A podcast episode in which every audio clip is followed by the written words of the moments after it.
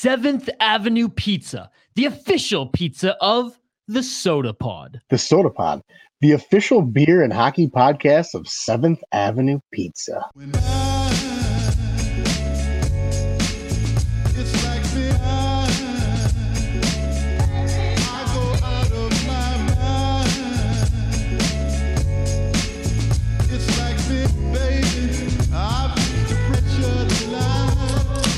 Segment number two here in MNCAA is is our NCHC crew, which means it is Vendi, Vidi, Veech, Max. How you doing, my friend? I'm doing all right. How are you, Nick? I'm not bad. Did, did I botch that interview by the way, or that intro? I think I did.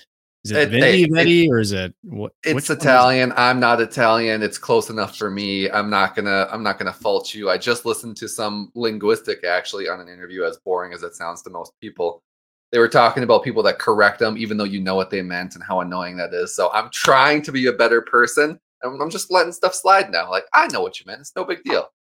Well, hey, you passed your first test. Uh, I'd like to see though how you're going to let this last weekend for UMD Mm. hockey slide. I know. How about that segue, right? um, well, unfortunately, Max, uh, we. s- I shouldn't say we're surprised at the results. Um, I, I think we knew going into this weekend, North Dakota was going to have a bit of a chip on their shoulders after getting swept by Colorado College. Um, however, we hoped that UMD would put up at least a bit of a fight. Um, how would you assess the weekend? Um, talking about Friday, I think there's a, a book that would be a pretty apt title for for a summary of that game, and it's you know UMD and the terrible, horrible, no good, very bad day. Um, I feel like I've read that in my childhood somewhere. you probably absolutely did. It is a children's book, and uh, the Bulldogs played like children. Um, I I don't know what else to describe Friday's game as. Um, it was another one. Uh, I think it's the third weekend in a row, fourth or fifth time it's happened this year where they gave up a goal. I used to have to say the first minute. Now I'm just going to add five seconds. First minute and five seconds, they they gave up another one, and it was just downhill from there. I mean, it set the tone early, and there was there was no recovering um, at all for UMD. I, I don't think they had a shot until like seven minutes in or something to the first period, and it was um, evident uh, that they just did not come come ready to play. Um, I I don't want to be too critical because they are younger guys playing with you know a couple of centers gone and trying to get back in the swing of things on the road and so many different excuses. Um, but I, I don't know that there's a, a really good excuse for getting blown out six to nothing and not really having um, anything worthwhile to show for it. So, um, yeah, I, I- hope that's not too blunt, but they whiffed No. on two separate breakaways. They missed on a, a net that was 80% open. You know, Ludvig Persson was out of position and just was trying to get some limbs in the way and just shot it right into his glove. Uh, they lost the face-off battle again. They lost the block battle, so it was like a lack of effort on that end too.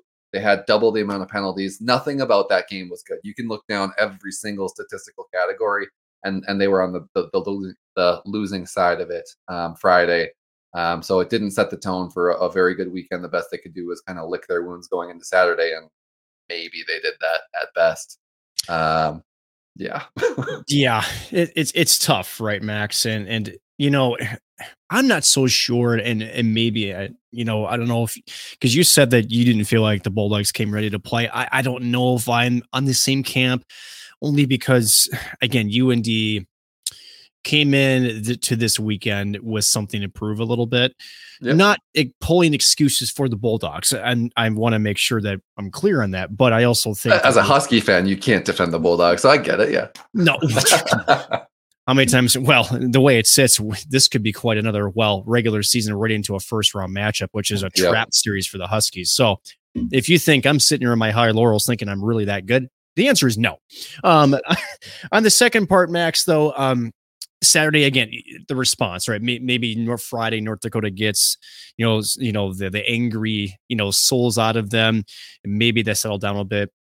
Unfortunately, it was another two loss weekend for UMD. Uh, but was Saturday any better? Oh, before I forget, and I will forget because I'm just so scatterbrained when we get to these. It was another two loss weekend. It was for the second time this year, an entire month where UMD did not win when they were playing. Granted, there was only three series in this month. Whatever. I mean, that's two separate months where they went winless, and um, that's only happened one other time under Sandelin, and I think it was like 2014 or something, so a decade ago. Um, so it's unfamiliar territory, and it's frustrating for fans and players. There was some, you know, comments where the the guys were, you know, saying that they had to kind of pick each other up and you know not go out at each other. So there sounds like there could be a little bit of you know, locker room, not infighting. That's probably a, a, little bit too harsh of a word, but um, not as close knit as pre- previous groups have been. And when you're in a, a slump like they are right now, um, it's it's easy to see how it could kind of devolve into that. Even you know your friends when things aren't going right, um, it's easy to to kind of pick at, at, one another, and it's not always you know um, mean per se or um, with with an evil intent or however you want to put it. Um, but even those lighthearted jabs can be taken to heart um, when you're already kind of invulnerable. Makes it sound like they're weak, and they're not. They're they're they're good players, they're strong players, they're whatever. But you know what I mean in terms of um, when things are already going bad, you you seem a little bit more irritable to start with. So that being out of the way, Saturday, um, slightly better. Uh, obviously, they they didn't get shut out. It was a, a two to four loss, and at at one point it seemed like it was going to be a, a, pretty good game. Again, they they got down early and had to work their way back in. Um, but there were there were a couple of bright spots to look on. Um, again, it's a couple of these guys that are are getting minutes that probably otherwise wouldn't have if it was a healthy roster and people were winning and everything else because they started the season not having all the opportunities in the world. But Aiden Dubinsky, um, he scored and had a, a two point night, which is awesome for him. He just scored his first goal um, over the weekend, I believe uh, or maybe it was two weekends ago. Regardless, late in the season is when he started to, to, to kind of put it on here. Jack Smith, um, the only player above 50% at the faceoff dot for UMD uh, on Saturday, and he was only you know six of 10, but 60% for UMD is excelling. Um, and he scored the, the second goal for UMD. So it's it's not the the the, the big name guys that are that are pulling through, but you're getting some of that depth scoring, and that's been missing um, from from UMD, and you you've seen it this this whole month here. Um, when Ben Steeves isn't scoring, I think they're like one in twelve on the season now. So um, it's still true, uh, but if he scores and we get some of this other um, production elsewhere, I, I think they'll be in a much better spot. It's just a matter of figuring out how to get two things done at once there. So um, I think it can happen. I think there are things to build off of um, lessons to be learned for I think the third weekend in a row. Uh, UMD gets called for another game misconduct penalty, um, and that was in a scrum at the end of the second period. There, I think you know eight of the twelve penalties that were called in the game were all at that that fourteen or fifteen minute mark uh, of that period as well. So it wasn't just him, but it was. Um, you know the, the the same type of thing that they get lured into and baited into time and time again, where it's these additional penalties or roughing or whatever, and you know, I always blame it on the refs having a, an agenda against UMD, but you know, in reality, I'm I'm well aware that it is a little bit more of the, the, discipline and finding yourself like getting yourself into positions where you need to be playing a little bit more physical to kind of set the tone or slow things down for your for your team. Um, and they just they did it again. So uh, not not great on that front, especially when you're going up against a team like UND. Um, they were effective on the power play. They were three for nine, so 30% uh, on the weekend. Uh, and UMD didn't score a power play on the weekend; only had three power plays. So um, not not great. Um, and at least they had more shots. That's that's one other thing is you know they limited North Dakota's opportunities um, much much better on Saturday. Um, granted, there were still um, some some massive defensive lapses that led to these goals. Um, you saw some some speed getting around UMD, which has been an issue for a while, and it remained an issue over the weekend. Um, but they they just didn't let a, a barrage of shots um, into the net basically at free will uh, all, all, game long. So that was one positive among the other ones I listed there. So there are things to work on. Um, there are things to build off of. They just need to figure out a way, like I said, to, to put it all together here if they want to remain competitive these last two series and into the postseason it's uh, shall we say later than we normally would see if a Scott Sandelin led team would start to turn things around, right? And yeah. I think that's probably the most disheartening thing if you're a UMD fan, which is despite the struggles this season you've had, you're still above every single team in the CCHA. You're still Yeah. 27 in the pairwise. Yeah, that's Um, crazy. They're they're Isn't 27 in the pairwise. Yeah, they they lost. They got swept three weekends in a row, and they've gone down two spots in the pairwise. That just goes to show like what the strength of schedule is, because you know, as the math and as I understand it, maybe I'm wildly wrong here, but as the math like points out, it doesn't matter how bad you lose. It's just a loss is a loss, and whatever team you're playing against there. So the fact that you know they're they're only dropping that much goes to show how good these other teams are, and you can see it in the pairwise rankings. Um, Denver, North Dakota, and then you know a, a talented Omaha team that just swept CC last weekend. Swept in quotes for those that are just listening there. Swept CC last weekend. Yeah, it's weird, isn't it? Like, Yeah. and I don't know, like, it's it's bizarre, and uh, I wish you could teach this to the Arizona State fans because you know, uh, there seems to be a misunderstanding of how important a record actually is, and it's not just about the numbers, but the meaning behind the numbers. But we Yeah. would be here for a while longer than we have to be able to explain to that fan base. But I digress. Um, so Max, let's I guess real briefly before we get into more of a broader scope look at the NCHC. Um, Minnesota Duluth, right? So it, it doesn't get any easier. Uh, CC after. Sh- I don't know if shocking the hockey world, but certainly you know put themselves on the front pages of a lot of college hockey publications, sweeping UND. Uh, and and uh, let me ask you A this: season, a season sweep of Season UND. se- Not not sweep, right? only, but the second time this year. Yeah. very impressive. Um, but then they get swept by Omaha. And Yep. Here's the question I want to pose to you. Was it a down weekend for CC?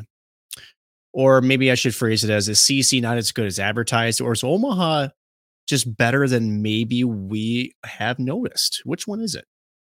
I think it's a little bit of both. Like Colorado College is a good Of course, team. you would pull the Ryan Stieg safe answer. Yeah. I mean, no, it really is though. Like, I I think um, Colorado College being ranked tenth in the nation was probably a little bit high, but they had all the momentum. They were the hottest hottest team in the second half of the season, and there's no doubts about that. You you you in general, the the royal you had to put them that high just based on what they've been doing and how they've been performing and if that kept up, they could be as high as you know six at the end of this weekend. Maybe that's a little bit aggressive, but you get the point.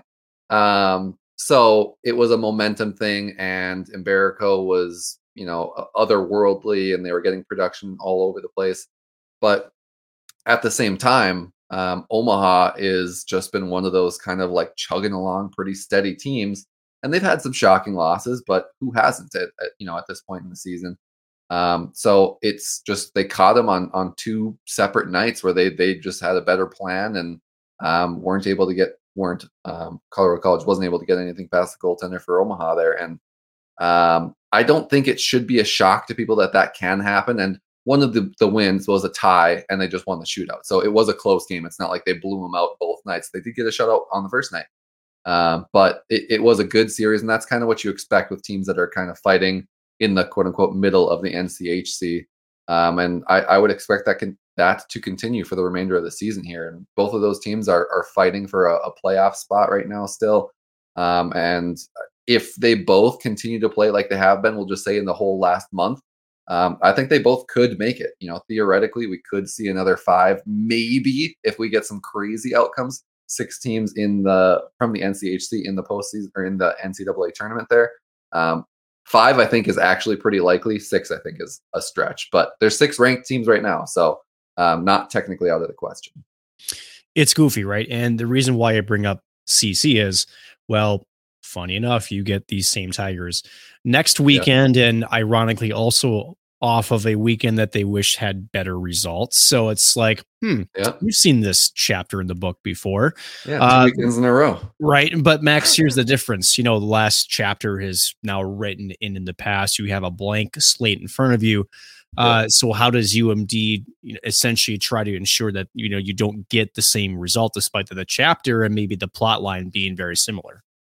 Yeah, uh, I think they have to go back to when they faced CC in Duluth. Obviously, you're not going to have that that home ice advantage there, but you're talking about two different three-two games. Uh, I think both went into overtime. I know one did, and it was just a, a an even weekend split there. they have to go back to that same formula and play the exact same way. I, I don't care if you have to pull the tapes and go back to the exact same lines, provided everybody's healthy and can do that. Um, regardless of everybody's playing, I, I, think you have to return to the well there um, with the exact same game plan because clearly what's been going on the last month has has not been working. Um, so figuring out a way to get some some high quality shots against Mbereko, that's what it's going to take to beat a guy like him. Um, figuring out a way to stop Noah Laba is so the primary um, and maybe only way that you're you're going to stop that offense there. Um, 16 goals on the year for him. If, if you can cut that out, um, it's not high as, a, as high of a percentage as Ben Steeves, but you have to approach it the same way that other teams approach Ben Steeves: is isolate him, make sure he's not the one that's getting those open opportunities in the slot or in his his high scoring areas there, wherever those might be. Um, and and cutting it down that way. So if you take those two parts and you can execute on those very well, you can afford some mistakes in other areas there and still make it a competitive game. So returning back to what they did previously is is in my opinion the answer in terms of how you approach this. An important uh, stretch coming up for everybody in the NCHC Max, and uh, yeah. you know, despite the fact that shall say it's been a a troublesome season, there's still a technically a chance here, right? I mean, you could go on a late season run. Um, you could go two years ago, or was it three now, where Fanti had a um, shutouts and never knew UMD didn't even allow a goal in the NCHC Frozen Faceoff. I think that was two years yeah. ago. Um, it was at so two. Yeah, it's uh, it's not out of the question. Granted, the probability, the numbers would say that is a stretch, as you mentioned. Yeah, but uh, it's not impossible. And sometimes maybe you just need one game to light a spark, and you just never know what can happen, right? Um, so with that being said, let's reset the table for the NCHC, right? After this weekend's results. Um, how about this? North Dakota still maintaining its number one spot at 43 points. St. Cloud, after a, a really good weekend for them, uh, 40 points to take four to six against Western Michigan. Uh, Denver yep. at 36, CC at 34. That's your home ice. Um, holders right now. Western Michigan, though, in fifth, are not far behind at 31. As you mentioned, Omaha, 28 points, a good solid weekend again for them. You just never know, right? And then Duluth at 21, Miami at seven. Um, still not impossible to continue to climb the rankings, uh, Max, but it, the, the math is certainly trending not in your favor. But let me ask you this. Um, it's still pretty close in the NCHC. Um, it really, really is. I mean, St. Cloud, you know, if I can go back real quick, I had it on the top of my head. They're essentially six points ahead of CC for a home ice spot. That's one weekend, right? Um, yep. So uh, still a lot of things can change. Uh, but what's important for these teams that are either right outside or inside the home ice position to either improve their chances um, so that would mean Western Michigan and, and right now Omaha having a, a mm-hmm. shot at home ice. And then for teams like CC, Denver, and I would even throw St. Cloud in there, what do they have to do to make sure they stay there? I don't even know if we have to worry about St. Cloud State right now. They would have to give up a goal differential of nine points right now to fall out of that that spot. But I think Denver, I mean, at 36, they're they're well in uh, approachable range there, um, and not that St. Cloud can afford to take their gas off the pedal if they want an auto bid either, because they're in that danger range. You know that uh, I think they're 11 right now, uh, but top of 11 tie. Um, mm-hmm. uh, so they, they still need to execute, but as far as NCHC home ice goes, I think they can you know not feel like they have to be going balls to the walls every single shift. They can play smart hockey. Um, Omaha, uh, I think this upcoming weekend is huge for them, but they shouldn't get too excited and they should be playing smart hockey as well. I mean, they've got a good opportunity against Miami to climb in the national rankings out of that 17 pairwise spot where they're automatically cut no matter what anyway into maybe some of that more competitive territory where they're fighting for one of those at-large bids and get up into the 13 14 13 is a stretch 14 15 range from 17 right now um, from if if they're able to sweep Miami and then they go off to face I think it's North Dakota in that last weekend there, and they're going to have to figure out a way to, to, to split that one. So if they win, you know, three of their next four, sweeping Miami, fingers crossed for them, um, and can split against North Dakota, that's going to do wonders for them in terms of uh, both pairwise and NCHC um, standings here. But um, UMD, they're they're not technically they could win if they sweep the rest of the season here and Colorado College loses out, and Western Michigan loses all but one game, and Omaha loses all but one game. So, um, yeah, the, the hopes are not are not high for that. Um, I've already resigned to the fact that if they are going to make the playoffs, they aren't. Uh, they're they're going to have to win the NCHC postseason tournament. Um, but I'm just hoping that they're able to get some things um, sorted out there, whereas all these other teams are are actually fighting for legitimate shots at home ice or at um, a a really good um, showing to climb out of that. And that that's another good point um, as well. If if Omaha doesn't get three of the the last four games here and they just go fi- just go 500, if they you know make it to that championship game of the NCHC tournament, those wins against those high caliber teams are going to do a lot for them in the standings as well. And that's where you're going to get into the the potential for six NCHC teams um, to make it. If Colorado College plays well the next two weekends, St. Cloud and Western stay where they're at, you can get five of those teams in the top 14 um, and then have Omaha take one of those extra spots, which now that I'm doing the math, Omaha would then be taking away that 14 seed. So the likelihood of six is really low because of where everybody's at. So yeah, uh, we're looking at we're looking at four or five. But I mean, four or five of eight teams is is really really good odds. And um, yeah, I, I think that any one of those top five, we'll just say I, any one of those top six teams um, could win it. I think some are going to need some more help than others. But we just saw like you like we were talking about earlier. We just saw Omaha put together one hell of a weekend against a good Colorado College team. Uh, we've seen Colorado College sweep North Dakota twice. We've seen Denver lose to uh, nobodies this year. Um, St. Cloud State has had two separate runs where they've had some really, really tough, tough stretches uh, at the beginning of the year, and then this past, you know, not this past weekend or the weekend prior, but I think three or four weeks prior to that, where they were technically winless in regulation. So everybody's gone through their their ups and downs and slumps and streaks. Um, so any one of those teams could end up winning it. Um, but I think it's going to require um, teams getting hot, whether that's on the offensive side or a hot goalie. And I would say three of these teams have a much better shot at catching a hot goalie than some of the other ones. So um, I don't want to count anybody out, uh, No. but I, I would say that the every one of those six teams has a shot. Agreed there, Max. Uh, let's uh, set the pairwise uh, situation here real quick. So North Dakota's at three, Denver's at six. St. Cloud now, after the weekend that they had, uh, was at 14, maybe 15, depending on how you looked at it. They Hmm. jumped to 11 after taking four Yeah. against Western Michigan. That was huge. And um, Yeah. some Huskies fans would say we should have won both games. Um, I don't disagree with that. I, Um, hey, I don't disagree either. I, I know based on the rules and you know clear, evident, whatever. Um, they needed to see the goal or the puck over the goal line with a white space in between. That's how it's written. You need to see it logically based on how you know our wor- our world, universe, whatever works.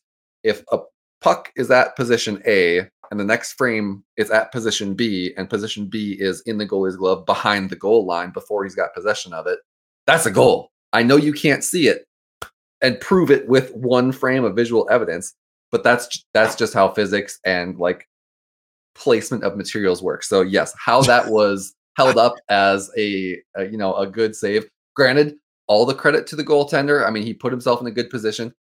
That was a goal. I, it, it should have been a goal. I think that there is going to be a lengthy conversation in the off season with that used as evidence for you know uh, uh, maybe more funding put towards goal line cameras. I, I don't know what it is. slow motion I and goal line guarantee- cameras. You need a Yeah, I- you know phantom. I think hang, hanging over every single goal right now, Yeah. Max. Um, I guarantee that that that specific play is reviewed.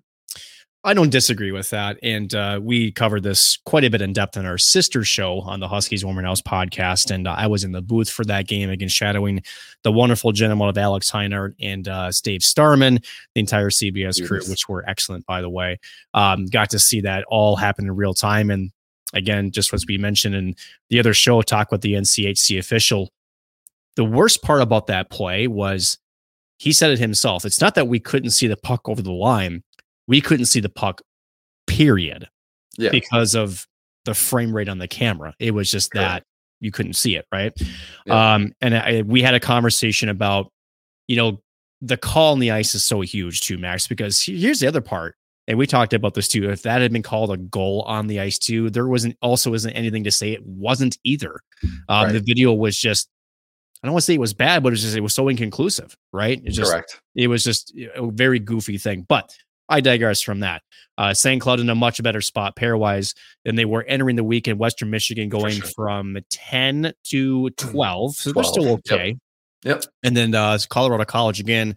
Uh, you talk about a roller coaster up to 10, back down to 15 after the weekend. Omaha at 17. So they're Yep. on the doorstep, not that far away um, from making an at large push. Uh, so, but again, the strength of the NCHC, Max, uh, I, I think we'll maybe wrap up with this is, you know, over the last couple of seasons, there's been so much talk about the Big Ten and um, just how they sort of taken over. And I love the smile, by the way. That tells me exactly how this is going to be answered. And, and there's an argument to be made that the Big Ten has made some strides. I, I think we're on For the sure. same page there. Absolutely. Um, and that's great for the entire game of college, college hockey. So I, I think we can at least set the baseline there.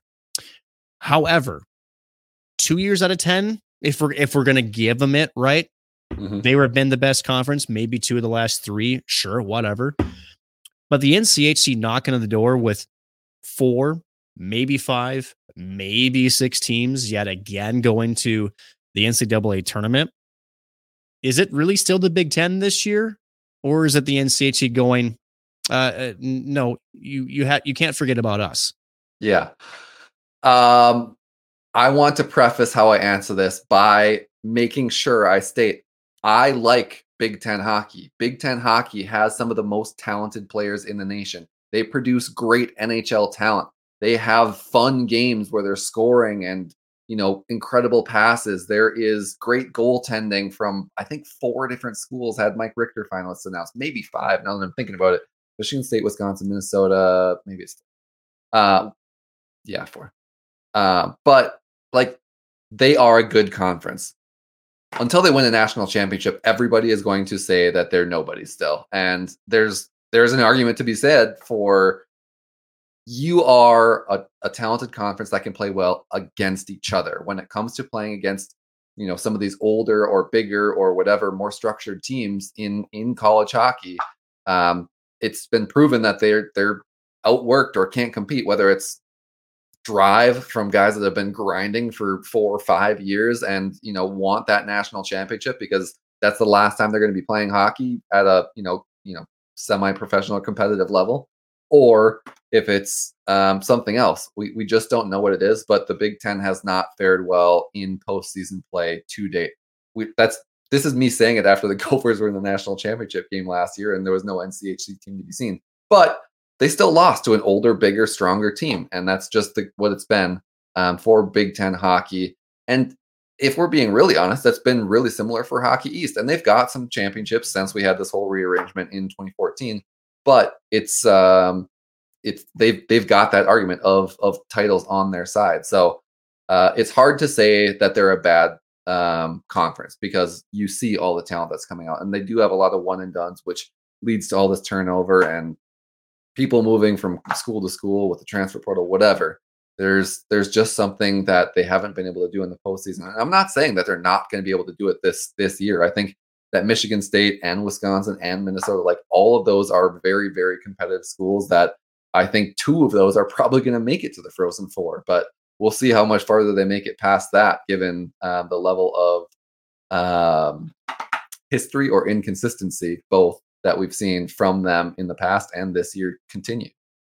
And this is, uh, well, the last season of what we may now refer to as the legacy era of the NCHC, as Arizona State, Yep. the team that has uh, made the headlines, uh, not for all the right reasons. More Yep. recently, just this weekend, uh, a couple players coming out of the box against Alaska Fairbanks and yep. having a Donnybrook there. Again, that's an automatic, for those who don't know, an automatic three game suspension in college hockey. And then Greg Powers, the head coach, coming out and essentially saying, nope, that player on our squad is done for the year indefinitely. So even team activities, I, I think it's the right call. Um, I Yeah. do wonder, Max, uh, before we go, if um, a certain commissioner of another league also may have phoned in and uh, have been like, yeah, this ain't going to happen with us next year. So buckle up there, buggo. Um, so I don't know. It, it just, yeah. You you and I get it. Like Arizona State, that you could not lose that game if you had any sort of small chance remaining to make an at large bid. They did. So Yep. I get the emotions are high, but there's a um, there's an NCHC way to handle it. Um, and I'll just quote Brett Larson before I give you the last word. I remember Yep. the national championship game; they're down five nothing. There was nothing going right for St. Cloud, um, and that probably goes back to the first one minute of that game when Veeti Miettinen hit the crossbar, came out straight out. If that puck is what a quarter of an inch lower, that's bar down and in. Who knows what happens in the rest of the game? They may still have lost. It was Um, the traditional Mystery Alaska storyline. You hit the crossbar and out. Yeah. exactly right uh but he said you know after the game he's like you know we're, we're not going to start running around we're not going to throw in cheap shots we're going to lose the husky way Yeah. that means we're going to lose with class we're going to compete hard but we're not going to let our emotions and you know make this not about hockey um so with that being said um arizona state's got some work to do before their first game in an nchc sweater Yeah, they they absolutely do. Um, there's been a lot of back and forth on people that like fighting in college hockey and don't like it, and you know this, that, or the other thing. It's never going to be a part of college hockey, regardless of how many people like it. The you know you're not going to be able to go from face masks to visors. All of these things are due to liability and colleges and universities not wanting to be liable just based on injuries and everything else that's going to go into it. And totally understandable if you ask me. I I get it that the younger players um, in some of these other developmental leagues are allowed to fight and everything, and then they have to go to the college level and area where they can't wear the visors and can't fight, and then they have to go in some cases onto the NHL where you're going back and forth, and so it's you know.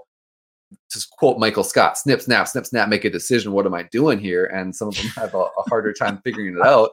Um, but yeah, uh, I enjoy fights in hockey in general. I think that it does have a place in terms of if you're in a slump in a game and you need to get your you know your team out of it, you're not able to be a scoring threat.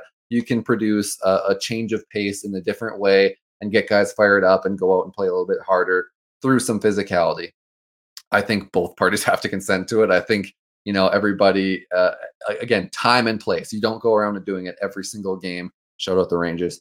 Um, but but it, when it's needed and called for, I, I think that there there is a place for it in hockey, and the people that want to take it out, you're just eliminating a certain player from the sport, and that's that's a, a tra- travesty in my opinion. So um, I'm always going to be maybe not always. I'm typically going to be a, a proponent for fighting and the role that it gives some of these you know more team guys, um, but uh, I can understand where where the universities and everything are at and the stance that they're taking. So um, yeah, that's that. I, I think that Tucker Ness is going to get that fight photo framed. If the, if it's the last competitive hockey game he plays, we'll see. I think he does have eligibility left, um, being uh, uh, how young he is. So we'll see where he ends up going or what what comes of it there. But um, it was interesting and drove some storylines and conversation, put some eyes on college hockey. So it's hard to say it's bad for the sport. Now that there's more people talking about it, uh, but I, I know it's not something that everybody's going to want every weekend, especially at this level. Would definitely agree there, Max. Uh, and uh, as we mentioned before, still two regular season weekends away for the NCHC before we begin um, the NCHC tournament. Um, so, yeah, we got a lot of things still to uh, kind of sort themselves out. We have uh, teams that could magically catch fire. We have teams that could Yep. magically slump. That's the beauty of this conference. You just never know. Um, speaking of which, uh, talk about a conference no one has a freaking clue about. uh, it's the CCHA, and all the gang is back to talk about me, with me, I should say. Can you tell that the uh, the words are coming not easy to me today? But uh, we're going to discuss everything that happened this past weekend, and um, yeah, try to get make sense of it. That's next year in MNCAA.